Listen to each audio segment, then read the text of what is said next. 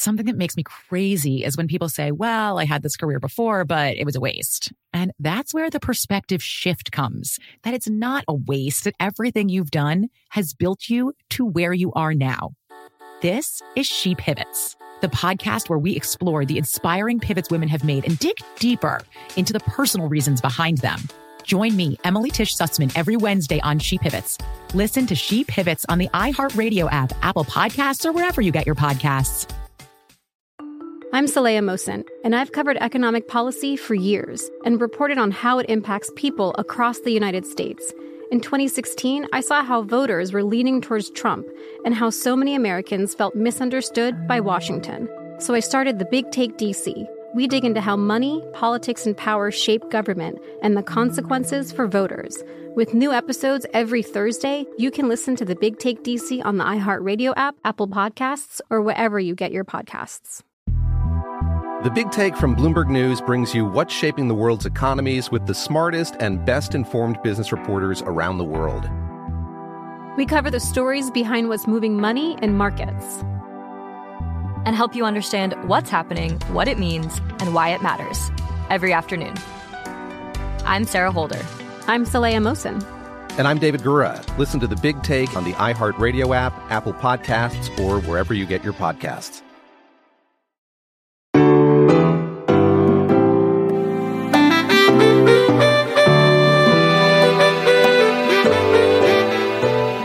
All right. Hey, everybody, it's me, and you found it again. This is Onward with Rosie O'Donnell. And I, of course, am Chaka Khan. I feel for you.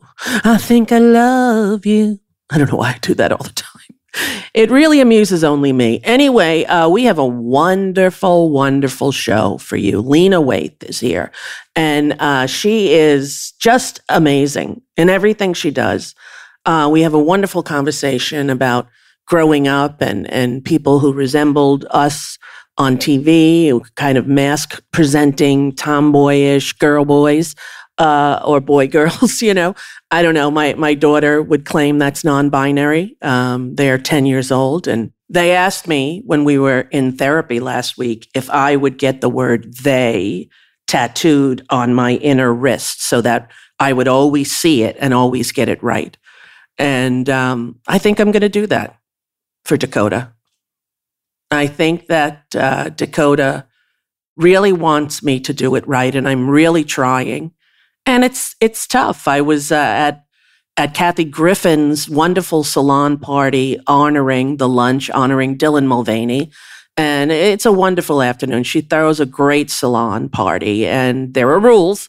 And Kathy's very strict about the rules, but it it all works out in the end. And um, had a great time. And, and two of the other women there were mothers, had children who are also they, them pronouns. And we all were talking about how over 60, how hard it is to change uh, the way that you perceive and the pronouns that you use for, for your own kid. It's not done at, listen, I, I understand fully the, the need to have your pronouns be correct. And, and believe me, I'm trying, but um, my little 10 year old is teaching me. So, anyway, Lena and I talk about that, about life, about, um, about just being who you are and, and how that is so uh, valuable in today's society. Authenticity, I think, is the only thing that's worth its weight in gold.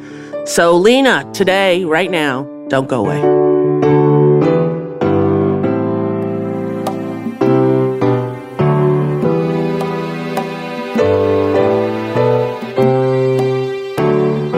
Well, hello, Lena. How are you? I'm so good, Rosie O'Donnell. I'm happy to be talking to you. You know, I was really uh, so fascinated by everything I learned about you while I was preparing for this interview, right? First of all, that I'm 22 years older than you. Okay, got it. That's interesting to me. You know, like I, I look at you like the next generation. Like I tried to imagine who it was that you were looking to in the public sphere that you thought well, that's kind of like me. Um, was there anyone at that point? Well, you know, I think the reason why this is like so full circle is because I watched you every day at three o'clock in Chicago. Oh, I remember one time when you were interviewing when Whitney finally came back after she missed the show she was supposed to do for Cinderella. I had to walk. It took me like 15 minutes to get home. I was powered walked. So school let out at 2:45. I had to get home because that's the thing. Back you couldn't re- TiVo, you couldn't record. No such you thing. had to like exactly. watch it. So I was like power walking home to watch her on the show with you, and it was a great episode. And you had a funny bit about there being a security camera outside of her trailer to make sure she didn't leave. And you were like, "I paid the security guard a hundred bucks to make sure if she needs anything." Exactly. So you know, so I was watching you, and and there's a thing about I think queer folk is that even if someone doesn't say they're queer, there's a knowing. Yes. And so I agree. You know what I mean? Like it's just really been amazing, I think, for me to come up and to be I never thought I would be on television. That's the other thing. I always wanted to be a television writer. Always from the beginning, you, you didn't want to perform. You From the beginning. I wanted to write half hour comedy. And I never dreamed about winning an Emmy for that. That wasn't the goal. I just wanted to be good. And Right. and so I think I didn't realize and watching you, you know, even though definitely Whoopi is a blueprint, even though she's not queer, she's a person who the queer community definitely feels is like someone who's a totally. She's she's queer adjacent, if anything. She's totally in the mix of LBGTQIA. You know. absolutely she's like such a you know a wonderful ally but you know like i i would see uh, a queen latifah you know and set it off Yes. and yes. i would see you know ellen as well on tv and ellen reached out you know after seeing master of none which i was grateful for it's just like there are people that i would look at and i would see i remember tasha on the l word you know what i mean it took us a while to get a black girl up there but yes. that's why it was such a full circle moment for me to come back and be on the return of the L word and to look at Shane and like for us to have a cool scene. And Same with me. yeah, that's right. I know. I had the same thing with the L word that when it was first out, I remember I was a little nervous and know. who's going to know? And did people know? And, and, you know, you had to almost watch it in secret, you know, like, I watched it in secret for sure. yeah. And to be on it then was really a full circle moment for me to go in there and go, God, how far I've come in my own self acceptance and Yes. perhaps cultural acceptance of queerness in a manner that was not evident when I was a kid Oh, growing up. I mean, I didn't have any kind of gay, lesbian icon marker for me, you know, being that I'm 22 years older than you. Um, Right. I, I was trying to think as I was reading about you who it was. And I think the first really mask presenting lesbian that was a superstar was KD. Oh wow, k.d. lang. And there's also Tracy Chapman. Tracy, yes, for sure, for sure. She came on my show. I was so overwhelmed by her smile and her physical beauty that I like she's so shy and so freaking adorable, like Yes. and and such an artist that I was c- completely flirting with her. Even though I didn't at the time if you would have said, "Were you flirting with Tracy?" I would have been like, "No, not me." Of course not. But yes, I definitely was. Yeah, I mean, obviously, like Alice Walker being a, you know, obviously in the color purple. Of course. So there's definitely some touch points. But I think for me, growing up and me being a product of all that, I think by the time I appeared on Master of None and Aziz had met me, I was so comfortable in my own skin because I was also living in Los Angeles. Yes. And I was coming into my own and I just was very comfortable in my skin. And I remember thinking if I ever did become a public person, I would not have to come out to the public because I would be out, period. right. And I didn't even think about the significance of that. Right. I don't know how, I, I want some historians who may know better than I, but I did not come out publicly Right. because I was just out. I was a lesbian on the show, I was a lesbian in real life. And I think that was new for people. They were like, oh, so you're just going to be gay and open about it? And I was like, yeah. Totally. And thank God. Thank God all the people who came before you and encouraged you to live in your truth. You Yes, know? yes. In the 22 years of difference between us, so much had changed. Absolutely. And you, but you're very much a part of that for me. So that's why I think it's such a full circle moment. And I remember, I think we met for the first time at the Netflix special when we were backstage, and I was there to introduce Wanda Sykes, which was also a really wonderful moment. That's right. And you were kind enough to let me hang in your green room, which was a really big moment for me. I didn't want to geek out and make it weird, but I was just like, this is insane. Like, what? So, like, and then also I love, you know, Mary Tyler Moore, and I'm so glad you watched the documentary. It's just, there's so many touch points. So I'm just really honored to be talking to you. You know, it took me took me a beat to get here, but Well, thank you, Lena. It's very mutual, I have to say. I look at you, I look at the work you've done, I look at the movies you're a part of. I Yes, participated in the Mary Tyler Moore one and and I loved the finished product. I loved it. thank you. And I was so thrilled to see that you had that much interest in Mary Tyler Moore. I mean, I, I don't know why. I just didn't think to myself, wow, Lena Waithe and Mary Tyler Moore, that that's that's a match. Yeah, you're like that. That wasn't on my bingo card. But um, how how did she influence you? How did she influence you? Yeah, um, I well, I'm very grateful that because I'm a student of television and specifically half hour television, because that's what I love. Even though I write, you know, people know my drama, they know the Chi um, as well. But you know, writing 20s and getting a chance to work on Master of None, half hour is really my sweet spot. So I got to study the greats, you know. So I watched All in the Family because of my grandmother watching old TV. Totally. All in the Family, Jeffersons, uh, Good Times. I was a young kid watching those shows. But then also, I wanted to watch shows that were current to me. so I wanted to watch A Different World, uh, Martin, Living Single, all that kind of stuff. Yes. But it was a great education to see to see my shows that are half hours that were working and I enjoyed, but then also to be educated by the Dick Van Dyke Show, Mary Tyler Moore Show. I also loved Maude. I'm also a big fan of Rhoda. Really love Valerie Harper. May she rest in peace. Yes, we have the same exact uh, loves of half hours. I was, to me, the goal of life was to be in a sitcom. Yeah, you were on Give Me a Break. Then you do Give Me a Break. That's right. So, which I love, Yes. Nell Carter. And at, at the time when when Nell was very unwell and very unhappy to be there, and it was my first thing in showbiz. So like I walked on so new and excited to be on the lot to do this is what I always wanted to do. And she was such in a bad place, you know. And it's interesting because I had seen her and kind of geeked out from Ain't Misbehaving. Wow. You know, I had seen her on Broadway and was blown away by her. And so it was so crushing in some ways that, you know, it was the last season. She was not in a good place in her private life. And it just, it crushed me a little bit just at the start of my career. No, I get that. And I think there's something about that story because we do, there's something about show business, right? That draws us to it. Yeah. And that's its job is to razzle dazzle us. Uh-huh. And then we get in there and it's like going, you know, backstage at the, you know, at the amusement park.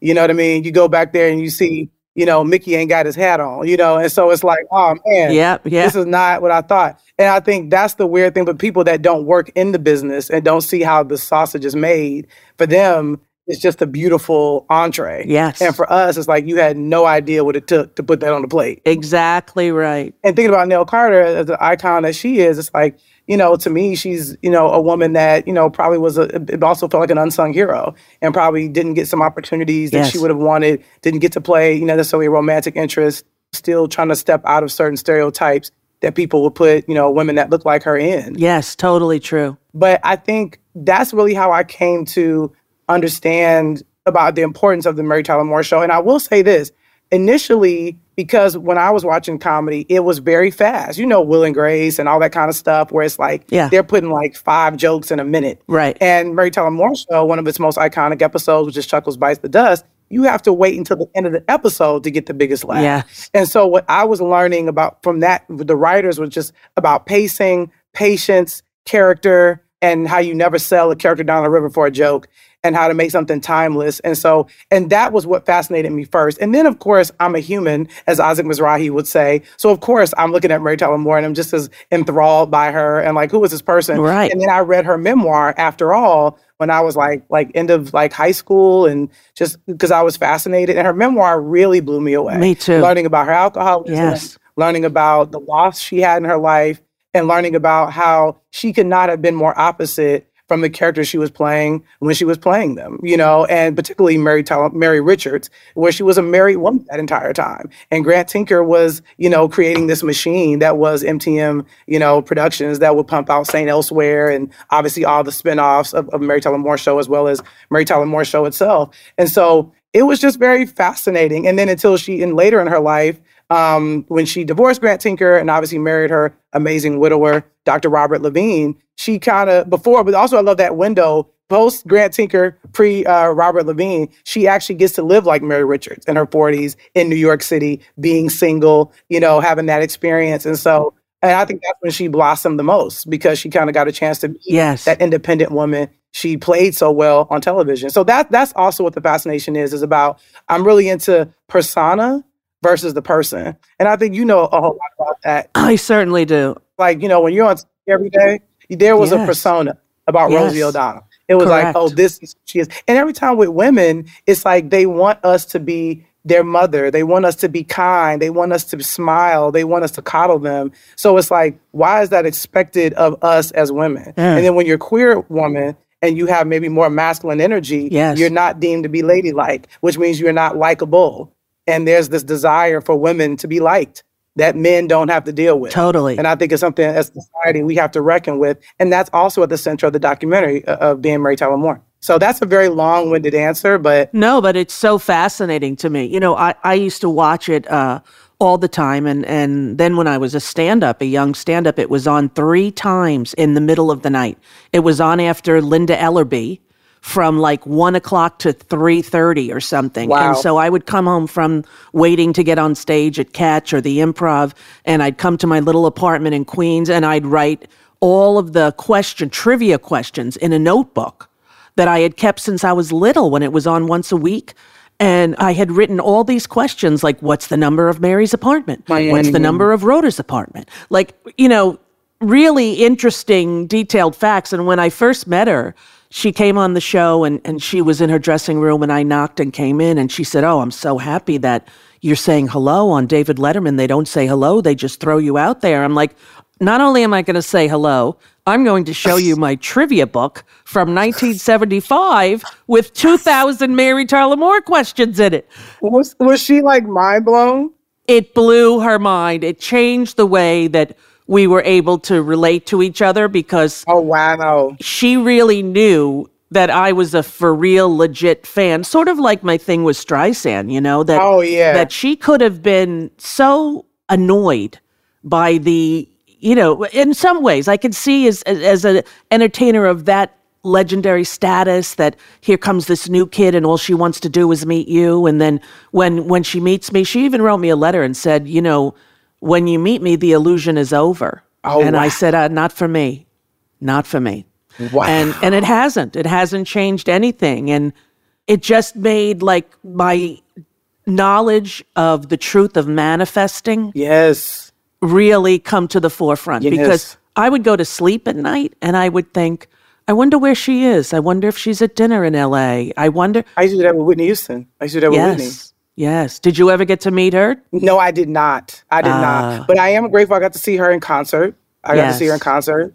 yes So I'm very grateful for that. My mother made sure that happened. She came for her My Love Is Your Love tour. She started it in Chicago wow for no reason at all. Although of course I believe the reason is because I was there. But um, but but I remember but I remember she was on Oprah. You know everybody had to go through. You know you got to go through the Oprah. Exactly got to kiss and the ring kiss the ring Of course, she which and she had been on. She'd done Oprah many times, but she was there on Oprah to talk about like I'm here. I'm gonna be performing. You know, and um and uh, and Oprah asked her why Chicago. Why are you starting this in Chicago? And I remember, of course, I'm watching like with bated breath, like, yeah, why? And She was like, it's just the first stop of the tour. She's like, there's no significance. There's no. I love you. Whitney. Whitney was like, I'm not gonna give you some. The tour manager said we're starting in Chicago, and I said, okay. exactly So, so of course, for me and my family, you know, it was a big deal, and they were like, "Oh, well, Lena has to be in the building," and I'll never forget it. You know, to watch her, and it was, and it was the first stop, so she was very like happy to be out there. Sure. she was like, in it. She was like, "Okay, we back at it, back on the road again." So Yeah. I know that's why I think I related to you so much, and also I love Streisand. Are you kidding? Like I know, I you know, I, I'm not as like you know Rayman, but I know I, I'm a. But the reason why I love Streisand is because Streisand, you know, she tapped Whitney. You know, she said like she's she's got something, and I remember there's footage because I know I've seen a lot of footage of Whitney Houston of her on Entertainment Tonight, and Barbra Streisand has was having something at her home or something, and she was doing something, and Whitney was invited, and she was out there like being interviewed, and Whitney was like, "Look, I'm grateful to be here," and it was very much like Whitney was like, "Barbra has invited me, and I'm grateful." i am thankful for that It's like, exactly yeah, because Whitney listened to her for sure. And so I think for me, it's like we we're part of a sorority almost. You know, it's like those singers are really important. But yeah, that's the thing. I think I had to wrap my brain around. I know you got to wrap your brain around it too. Like we're people that have obsessed over other people. Yes. In the public eye. Totally. And then now to meet people that see us in that way, it's a very interesting thing. And I think that's why I was able to do. I've done, you know, I've been a part of a documentary about Dick Gregory. Um, Mm-hmm. I've been a part of a documentary about obviously Mary Tyler Moore, a documentary about this gentleman named Ellis Haizlip who had a show called Soul. He was a queer black man, and he had. And I I got a chance to help get that on HBO Max. And so I think I'm very fascinated by people who have impact on a lot of people right. and and what that means. And I think I'm a big believer in that we're all connected. And so when I would see you talking about TV shows and your your love for this and that, I saw myself. I was like, Mm. and I saw myself in more ways than one, not just in Sure. our fandom, but, you know. And so, and I just thought, huh, what your presence on television did was in some way, because I did not want necessarily to be on TV, but it said there's a place for me in this world. Wow, it's so beautiful, Lena. Yeah, and I know you for you, it's like a job. You're going every day, the different desks. I remember Right. doing that whole thing. It's like it's just it's it's people sometimes don't know the significance of just their presence. Yes. And I now have an understanding of it. And I think it's why when people meet us, I know you feel that pressure. It's like we want them to walk away feeling good Yes. because we don't want them to to feel like, oh, this person who I wondered what she was doing every night before I went to sleep, you know, made me feel. And I don't know if people out there understand w- the weight that comes with that. It's a big, big burden in many ways. And, Yes. you know, people say, why did you leave your show at the height of its success? Why? Mm. I couldn't take it anymore. I couldn't take the lack of humanity that happened. Like, I needed to get off the airplane, Wow. get a parachute, and get back down to earth, hang out with my family for a few years, not do anything, paint, absorb art that uh, ingest art that I that I love, and it took that long, like four or five years, for me to get back into just being me. Yeah. Yeah. No, yeah, I get it. And um and you know, and I ain't gotta bring this up, but I remember when you came back to TV, you know? Yeah. And it was a big deal. Yeah, It was a big deal. And um, you were no longer sitting at a desk by yourself, but it was such a big thing to have you back in our living rooms again. yeah, But I think what happened was what happened again. Mm. Humanity had disappointed you, yes. And you were like, I can't be in front of y'all smiling and, and acting like everything's okay. And I can't ignore what's happening in the world because we're women, and the man who was running the show thought that women should talk about things that women don't talk about. So I would say, in the middle of we're at war, can we not discuss, you know, or the Bill Cosby thing? No, we can't discuss the Bill Cosby thing. We can't. There were so many landmines of hmm. what you could and couldn't say. Wow. That for me, it was a non-fit. You know, But it's so interesting because who do we talk about today in terms of influences? Right. Whoopi Goldberg. Right. Who follows you? You know what I'm saying? Who had to get suspended for two weeks? It's just like, you know, and look, I've gotten my licks as well because I've understand I had to understand that I'm an artist that does not coddle. I confront. correct. You can't. But I'm a woman, even though I'm like, they're like, but you're a woman. Even though you're masked, you're a lesbian, you're a woman. You're supposed to give us a happy ending. Right. Queen Right. Slim was supposed to survive. Yes. But this is in the history of Romeo and Juliet, Bonnie and Clyde. But being born black and woman and queer, I am born to be defiant. Correct. That was in our DNA. It's there. right? When you are other in, in a society, and, you know, for you right away to be born into black skin and, and to have that be the world through which you are experienced. Right. It's an it's a mm-hmm. completely Yes. different thing. In, in the same way that queerness is Yes. not equal and you know, but but the difference to feel other, to feel other in our society. We'll be right back with Lena after this.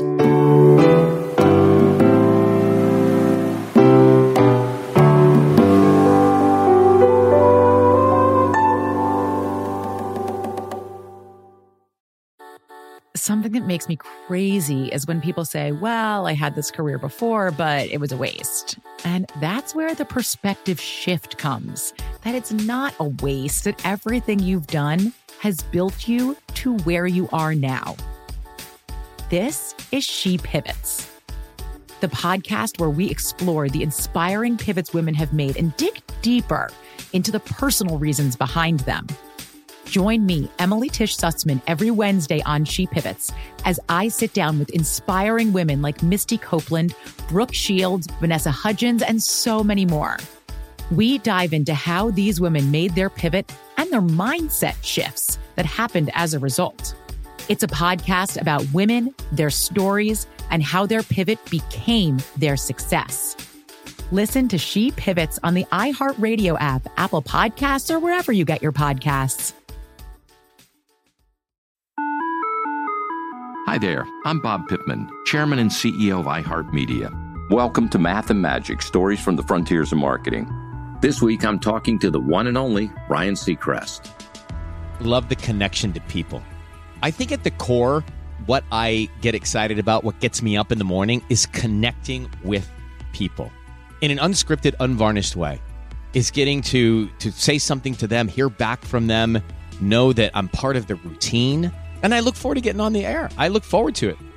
In these exciting times, we're looking to the math, the strategy and analytics, and the magic, the creative spark, more than ever. Listen to Math and Magic on our very own iHeartRadio app, Apple Podcast, or wherever you get your podcast.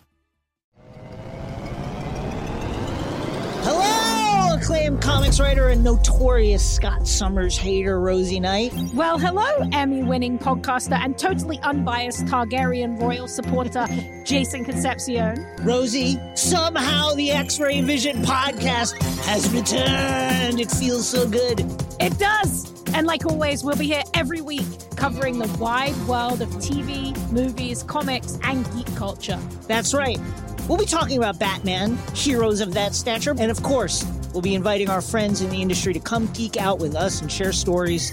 We'll hear from TV writers, from actors, comics creators, pop culture critics, and more. Nothing is off the table because geek culture is pop culture, and we can't wait to share our love of it all with you every single week.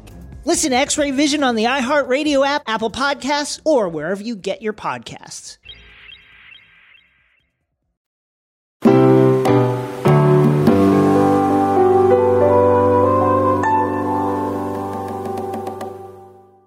Do you think that for Whitney, that the whole gay thing was part of her demise? Mm. Do you think if she had been able to say, I'm with Robin, that's it, leave me alone, and then get out there and sing, like, you know, do you think that that played a big part in her early ending? You know, it's so fascinating because I, um, I've thought about obviously, you know, thought about her and her passing a lot, and I, I, I ruminated on a ton what I believe is that in order to be an icon, Mm. there are things you have to leave behind. True. And I think there are pieces of yourself that you don't get to have. Mm. And I think the biggest choice that she had to make is do I be an icon or do I be myself? Right. And I don't think she could have been both at that time. At that time in society, I agree. At that time. And so I think that she she chose in a way she almost sacrificed herself Yes. for others Yes. because her presence in the world impacted and continues to impact so many people regardless of her sexual orientation because she never said it I don't necessarily adopt it even though I do I mean I read Robin's book I trust everything you know Robin Right, right, said and so right. I, I just believe that she was a person that had to be So many things to so many people. so many things to so many people. Yeah. And I think that is what you're talking about. It's that burden, it's that weight that everybody can't, it, it's hard to carry it. And I think it shows up in a lot of different ways. And I think what it was we look out, it's so interesting because I'm looking at, you know, say a Lil Nas X, or I'm looking at, Right. uh, you know, right. someone, you know, Billy Porter. Yes, exactly. Even though Billy Porter has been around, Yes, he has. We did our first Broadway show together, me and him. oh my gosh, I love Billy. I'm doing a ball with Billy. he is fantastic. Really, a unique individual and always has been. Oh my gosh, she's amazing. Actually, there's a picture of me, Billy, Lil Nas X, uh, Cynthia Erivo at the Grammys. Wow. Um, a year ago. So there was a, because Lil Nas X came over to say hello and Billy was over there and we were like, we got to capture Got to get a picture of this. Got to get a picture yeah, of this. Uh, it's the gayest, blackest photo that ever existed. Totally Um, true. And good for you. You know, but I, what I look at, and even I'm sure Lil Nas X is looking at people coming up behind him. What happens is, with time, progress is inevitable. Yes. And so I love that. And even talking to Wanda, you know, at the special we were at, I think Wanda looks at me and is just like, what? You know, I, I get to chat with Queen Latifah, and it's a really, it, I love that everybody can see that I am a beneficiary, I'm a descendant Yes. of, of you all. And what I'm seeing are descendants of mine. And so it's like, and then now there's like gonna be kids. There's this new wave. I mean, I became well known for my coming out story. You know, we all Yes. on, on Master of None. I didn't come out to the public. It was coming out on Master of None, the Thanksgiving episode, which a lot of people love and tell me that I watched that with my parents and it helped me. But now it's kids saying like, why we gotta come out? Exactly. man, the kids are going to be all right. And if the kids are all right, then we're going to be okay. And I think that's what I look at is like, we're waiting for, you know, all these folks now that are in these leadership positions or in these roles. They're they're not going to be here in 10 years. No, no, no. And Maybe even less. Kids, These Yeah, kids are exactly. smart. They're up standing up for themselves. They're walking out of school as they're being killed in their classrooms. They're inspiring. Yes. they're drinking less.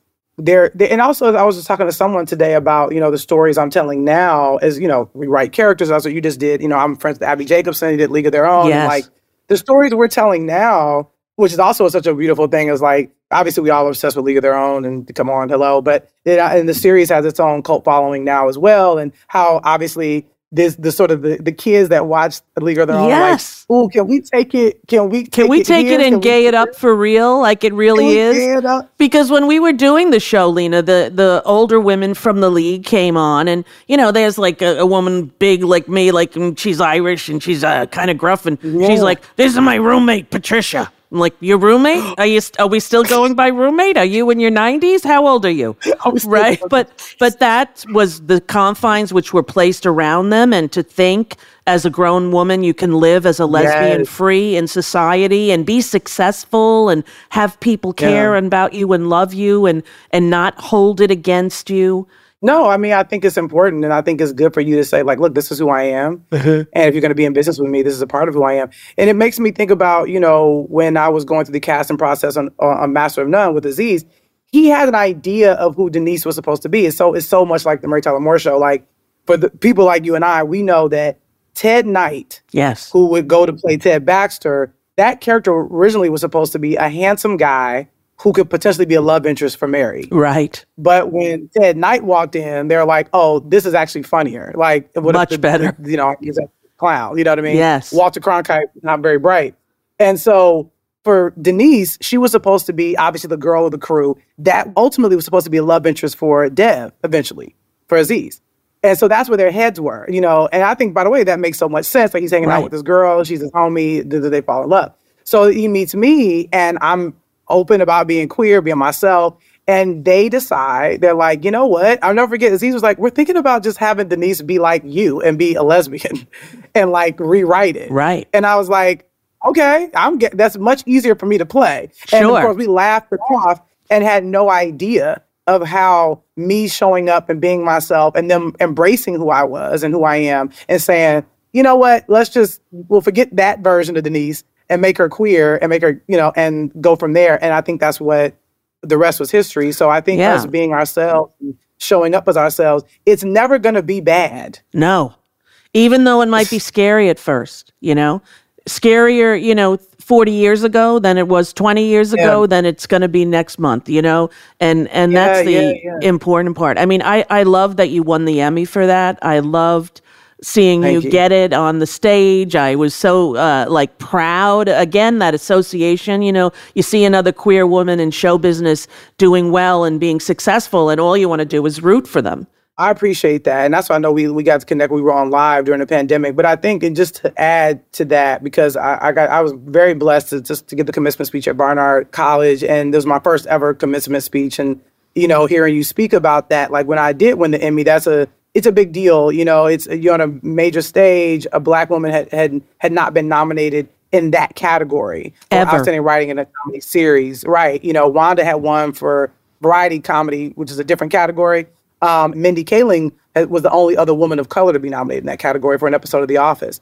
So, and then of course, who was the who the the amazing, iconic, phenomenal who, who came after was is Quinta Brunson, who's now Right. the second black woman to ever win the Emmy in that category. So now there are two. We'll we'll, we'll keep we'll keep running. But um, uh, I couldn't think of a more amazing woman to share that honor with, though. Quinta is phenomenal.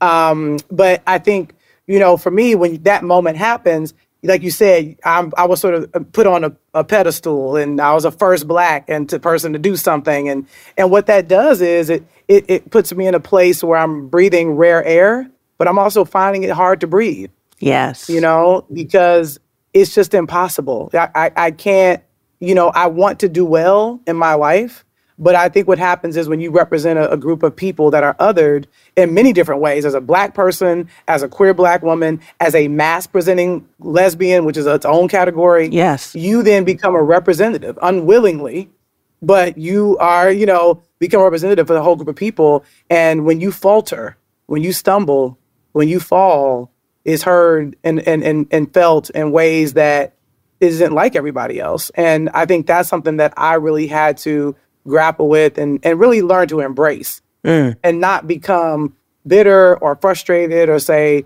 I'm nobody's hero, but rather remind people that I'm a human. Yes.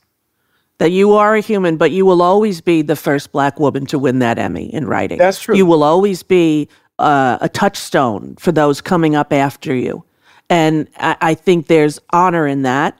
And, and Absolutely. that each each achievement needs to live on its own and not sort of be, you know, how does this compare to who she is as a person? And why didn't she do this? And we have a charity and she didn't show up. And all of a sudden you're like, within your own group, I'm getting this, you know, within my own people. Imagine what's happening in the world. Yeah, you know, and so it's saying all you want to do is be a beacon for mm. your community. Yes, That's it. a hundred percent. But I think I I think what and I'm sure you understand this and know this is that sometimes, you know, a beacon has to just exist and and, and, and float off into sea, you Yeah, know, yeah. at times and, and still provide a light.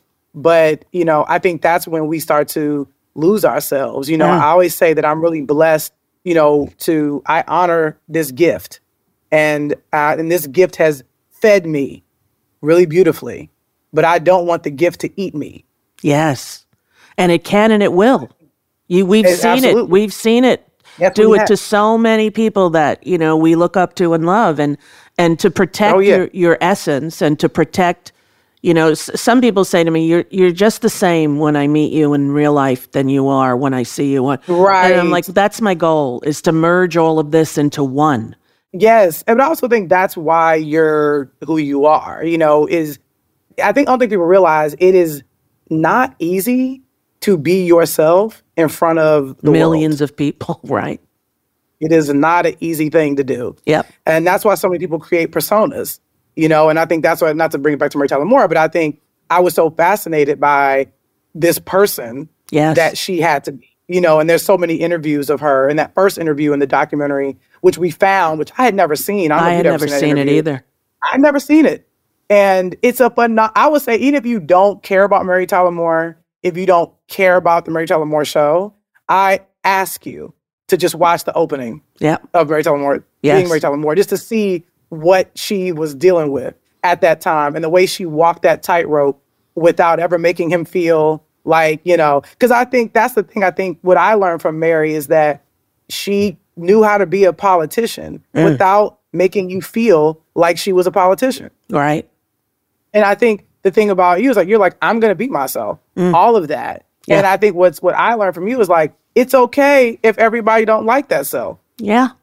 It's okay. Because even sometimes I go like I'll, I'll I'll hear you know you always like give your opinions about things. Sometimes I'm like I'm like I don't know if I agree with that one, Rose. I don't know if we're on the same page about that. But that's but okay. There's a level there's a level of respect. Yeah. It's like you know what you've been living longer than me. You know more than I do. I think we have a difference of opinion, maybe because of you know what our experiences are. But I I'm not going to argue with you in front Right. of people. You know what I'm saying? It's like there's no need to do that. And so I think what I learned from you is like if you're going to have an opinion, state it and make it plain, but understand that those that disagree are going to come. And I think maybe what I may have learned, I'll be honest, Rose, that like maybe there's a part of me that's like, every opinion I have, I may not have to share Right. publicly. You don't have to. But I also think it's okay that people don't don't they don't have to hear all of our other private conversations. Correct. Because as you know, there's a time in Hollywood where we didn't know what everybody thought. You know, we didn't hear everybody's opinions on everything. Yes. Sometimes you would. You know, there's great footage of Sidney Poitier and Harry Belafonte, may God rest their souls, having real conversations with, with Baldwin and like world leaders. And it's Yes. amazing. And they're, you know, um, and also, you know, Lorraine Hansberry would be very involved, a, a writer who was very politically invo- involved and invested. So I think that's absolutely, absolute space for that. But I also think there's time to have conversations where we're figuring things out. without a doubt. And and you have to know when you make a stand publicly, when Yeah. when I feel called to make a stand, Yeah. like I don't do it like watch me. I go like, okay, you have to say something. You have to say something. Yeah. There are so few women with a microphone that if it You're gets eh, you know any play that the point of view that that I firmly believe in, you know, like Yep. like especially with the Trump thing, people in career wise were Oh, saying you can't do that. You can't, you can't. You just like when I wanted, when I did talk about Woody Allen in my first HBO special. Mm. My agents were like, "You can't do that. It's going to ruin your career." I'm like, "I, I don't care. Wow. Do you understand? I'm not afraid of Woody Allen. I will never be afraid of Woody Allen, and I'm going to tell the truth of what I feel he is about." And if you don't believe it or listen to me, you know, she's like, "But you could not get a gig." You want to hear the weirdest thing, Lena? What's that? I get on my talk show and we get a call from his casting agent. Do I want to role in the sweet lowdown with Sean Penn? I said, You can tell him I said fuck and no. Two words for Woody Allen. Those are my only two words for him fuck and no. wow. I did not know that. Isn't that something? How he felt that he could get anyone who didn't approve with him by just getting them into his artistic. I, I, I was like, I was so appalled by that. I thought it was such an an unbelievable representation of the shitty part of Hollywood. You know?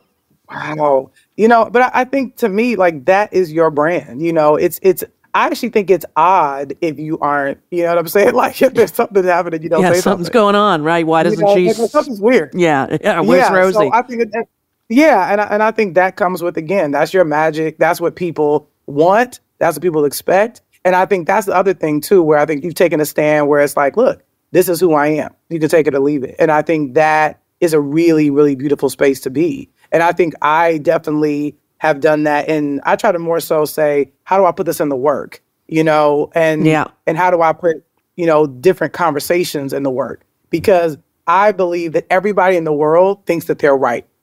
right. Everybody thinks they're right. Correct. And so I can, you know, I don't want to spend my time trying to convince someone that maybe they aren't right because I don't know if they're right or not. So Right. what I try to do in the work, whether it be the Chi, and even in Queen and Slim, the conversations that they're having is like, you know, these are two views, and I want the audience to look at both Right. and consider them both, and to make their own decision. Because I think what I, as a as a as a telling stories, telling narrative stories, I don't want people to feel like I'm telling them what to think. Correct. But it's so that movie Queen and Slim is so beautiful. It's so beautifully oh, thank you. shot. The relationship is unbelievable. Thank it, you. It was gorgeous. It was a gorgeous piece of film, and uh, I remember when I saw it, I thought, "Wow, look at that! Good for her, man." It was, you know, it was epic. Really. Thank you. I got some licks. People were definitely not always happy about the ending. I spoiler alert, um, which I understand, you know. And I think at the time it was tough, but it's it's interesting because I don't know if people realize this. This was before George, you know, Floyd and Breonna Taylor, Right. um, and obviously there were still deaths that we were uh, reeling from, but obviously those have become world news and and, and were really uh, catching headlines, and rightfully so, so that there could be some change and, and we could all come together. But I could not have foreseen that. Right. But we, I saw people going back and revisiting the film, and because to me, what was interesting about that time and why I wanted to tell that story was that I was seeing murals go up. Uh, I was seeing names of people not because of their accomplishments or what they had done or how they lived, but because they had been killed by police officers. how they had been. That's killed. why I was starting to know people's names, certain certain black people's names. And and what I wanted to do was say, you know, we don't let people be forgotten. We wear T-shirts, right? We put up murals, and we say their names. Yeah. And so I think what people have seen now with time and looking back at the movie is that no one ever really dies as long as we keep their names on our tongues. Right. And also, I was thinking about, I was like, are there any murals of people who are still alive? Hmm. Interesting. Not really. Not really. We do Not it for really. those that have gone. And so Right. I knew how I wanted to end that film. And I think, you know, hopefully people really get my intent, which is they are not dead, they are immortal. Correct. That's beautiful. It came through. I think as a piece, I loved the ending. I thought it was profound, and I thought it was, you know, riveting, and it grabbed everyone, and and it really brought home the whole meaning of the movie. Uh, how else could it have ended? I don't know, but. Uh, I also want to talk. Can I talk to you about your other documentary that I just saw uh, about the trans sex workers? Kokomo City. You Yes, absolutely I watched the whole thing, Kokomo City. I was very fascinated. I I think this is you know a part of our culture that people don't want to talk about or Oh, look yeah. at. And thanks Yes. to Pose and all of those wonderful actors on that show, the stories have become a little more part of the public consciousness. But that Right. film really spoke to what it was like for those sex workers and how to form a life out of that life. Thank you so much. And thank you for mentioning that. I want to give a shout out to D. Smith, who was the director of that amazing documentary. Um, it's called Kokomo City. People can rent it on wherever they rent movies. It's, it's digitally available. You can watch it in your living room. Um, it's, it's, a, it's a really cool film to watch it around people, but I also think it's, it's an important movie to kind of sit and really take in and watch maybe by yourself or with a few other people that you love. Um, I, Rishi Rajani, who's my CEO of Hillman Grad Ventures, he, he saw that film because he was going to be doing a panel, hosting a panel at Sundance, which D. Smith would be on. And obviously, he wanted to do his, his research and he saw the movie and he does a thing that, you know, you're not supposed to do, but he slipped it to me and said, Lena, I think you should watch this Right. and tell me if you think there's anything we should do. So I I was you know in London. I watched it on my computer and uh, was blown away and riveted. And in that moment, like you said, I think I should say something. Yeah. For me, I was like, I think we should be helpful. I think we should be a part of this.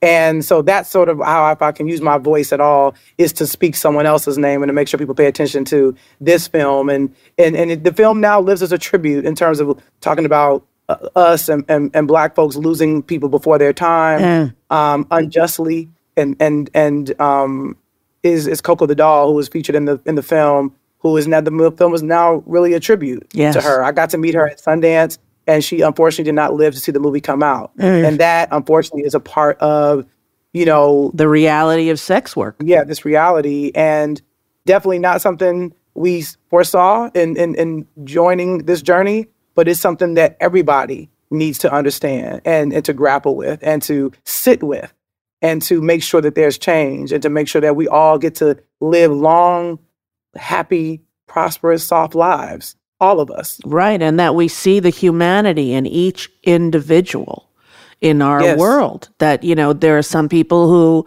don't seem to warrant a second look. And everyone does. Yes. Everyone has a story that'll Yes. break your heart. You know, you just have to sit down and care enough to hear it, you know. Listen, I think you're fantastic. Lena, thank you so much. I really appreciate it. Thank you, Rosie. Thank you so much. Bye bye. Well, wasn't that amazing? Thank you. That was one of my favorite pods we've ever done. Stay tuned because we have some questions for you, the loyal listener, uh, from you as well. So don't go anywhere.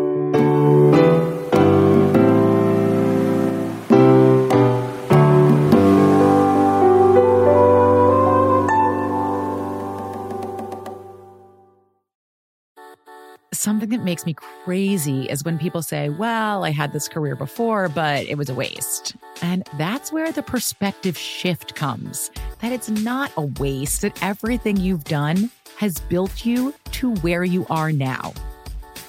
This is She Pivots, the podcast where we explore the inspiring pivots women have made and dig deeper into the personal reasons behind them. Join me, Emily Tish Sussman, every Wednesday on She Pivots as I sit down with inspiring women like Misty Copeland, Brooke Shields, Vanessa Hudgens, and so many more. We dive into how these women made their pivot and their mindset shifts that happened as a result. It's a podcast about women, their stories, and how their pivot became their success. Listen to She Pivots on the iHeartRadio app, Apple Podcasts, or wherever you get your podcasts. Hi there, I'm Bob Pittman, Chairman and CEO of iHeartMedia. Welcome to Math and Magic Stories from the Frontiers of Marketing. This week I'm talking to the one and only Ryan Seacrest. Love the connection to people. I think at the core, what I get excited about, what gets me up in the morning, is connecting with people in an unscripted, unvarnished way. Is getting to to say something to them, hear back from them, know that I'm part of the routine, and I look forward to getting on the air. I look forward to it. In these exciting times, we're looking to the math, the strategy and analytics, and the magic, the creative spark, more than ever. Listen to Math and Magic on our very own iHeartRadio app, Apple Podcast, or wherever you get your podcast. Acclaimed comics writer and notorious Scott Summers hater, Rosie Knight. Well, hello, Emmy winning podcaster and totally unbiased Targaryen royal supporter, Jason Concepcion. Rosie, somehow the X Ray Vision podcast has returned. It feels so good. It does. And like always, we'll be here every week covering the wide world of TV, movies, comics, and geek culture. That's right. We'll be talking about Batman, heroes of that stature, and of course, we'll be inviting our friends in the industry to come geek out with us and share stories. We'll hear from TV writers, from actors, comics creators, pop culture critics, and more. Nothing is off the table because geek culture is pop culture.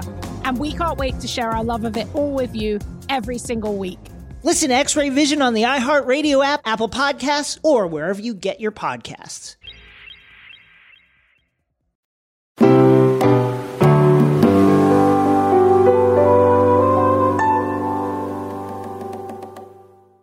Welcome back. Here we are, ready to take a little message left by one of you, one of you guys. Let's hear it.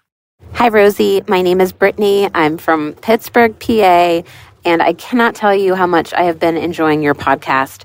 I was one of the many who grew up watching you after school, and I'm eternally grateful for all of the Broadway performances I got to watch from my bedroom because of you, and it has definitely spurred my love of Broadway. So thank you. So, my question is about A League of Their Own. My husband and I were watching it the other day. Lo- of course, who doesn't love that movie? But when we got to the end, he said, spoiler alert if you haven't watched the movie, he said, You know what? I think Dottie might have dropped the ball on purpose. And I said, Of course she did. Did you not know that? And he said, No, I've never, you know, in the 40 something years I've been watching this movie, I never have thought that. And I have always thought that. And so now I'm wondering is there a camp of people who think she didn't drop it on purpose? I mean, she did, right? To help her sister win and feel you know the joy of winning and and all that so i just had to ask your opinion on that did dottie drop the ball on purpose thanks so much rosie i love you bye Oh, Brittany, that's the sweetest message. I have to tell you that when I had my heart attack and I was going in to get a stent put in, um, all of the nurses were like shaving me. They have to shave you everywhere. And and one nurse said, Could you just tell me, did Dottie drop that ball on purpose? And I was like, I just had a heart attack. I don't know. No, but I believe that too. I believe Dottie did drop the ball on purpose, right? Because she was going back to her life and and her husband was home and and she, you know, decided she made a choice. And that choice was to to leave the glory to the sister. And, you know, there's something beautiful and touching about that. But I didn't really ever ask Penny about that, but I know people have asked me about it a lot of times. So my vote is yes, that uh, she she dropped the ball on purpose. Thank you, Brittany. Thank you for watching when you were a little girl after school, and thank you for your wonderful, wonderful question. I think we got one more today. Do we? Oh, Rosie, I can't believe you played that. But anyway, I'm so thrilled too that you got the message and you felt the love.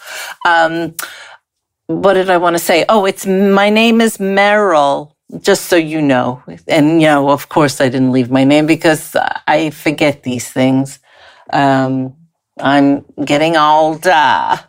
Um, just sorry to hear that you're not connecting with your sister. Um, I have that with my brother. And, you know, I came across a, a shirt when I was on holiday and I said, That's my brother. And I bought it and I sent it. And it felt really good to do that whether they connect or not. It was just, I wanted him to know I thought of him. So just a little gesture. I think that's all you need to do. And then see where it goes. And, you know, it's just every, some people are limited. That's just the way it is. And we have to just know it's not us all the time. Don't take it on like it's your fault. Yeah, everyone's a different, different, uh, not frequencies. What am I trying to say? Just different ways of of emotional intelligence, and that's the way it is, as we know. All right. Anyway, keep going. I'm in love with your cook. She sounds wonderful.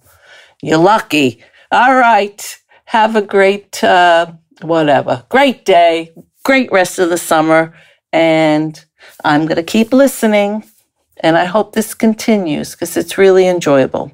I sew while I listen to you. Okay, bye, Rosie. Bye. Meryl, you are. I don't know where the button is. Oh, I don't know where the button is. Meryl, you're adorable. I totally could see that we could be friends. Yes, I have done for many years, uh, you know, since our kind of separation uh, from each other. Um, I have sent things over the years. And, you know, I, I don't know. I, I, think we're very different people. And, you know, the, the bigness of my life, the, you know, insanity, I think for, you know, someone who likes things a little bit um, more normal, my life's a little crazy, you know. I don't know, but I love her and uh, I miss her very much. And it's one of the most painful things of, of, uh, you know, it, for me in my life and world. It's it's still painful all these years later, and um, but I will still try. I don't know. I do my best, but uh, thank you very much, Meryl. Thank you for your messages, and uh, I would love to meet you one day. Know that. Hey, next week, Alexander Vindman. Alexander Vindman, who wrote the amazing book Here, Right Matters. And he was the one who testified against Donald Trump for trying to strong arm Zelensky, trying to blackmail Zelensky in, into getting um, information about Joe Biden.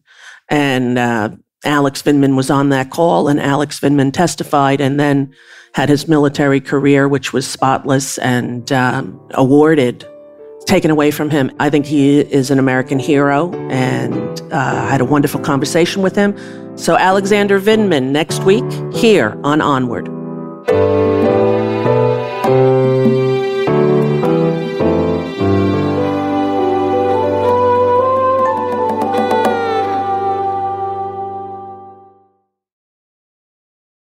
Something that makes me crazy is when people say, well, I had this career before, but it was a waste. And that's where the perspective shift comes that it's not a waste, that everything you've done has built you to where you are now.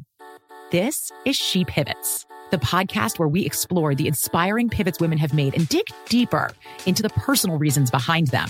Join me, Emily Tish Sussman, every Wednesday on She Pivots. Listen to She Pivots on the iHeartRadio app, Apple Podcasts, or wherever you get your podcasts. I'm Saleha Mohsin, and I've covered economic policy for years and reported on how it impacts people across the United States.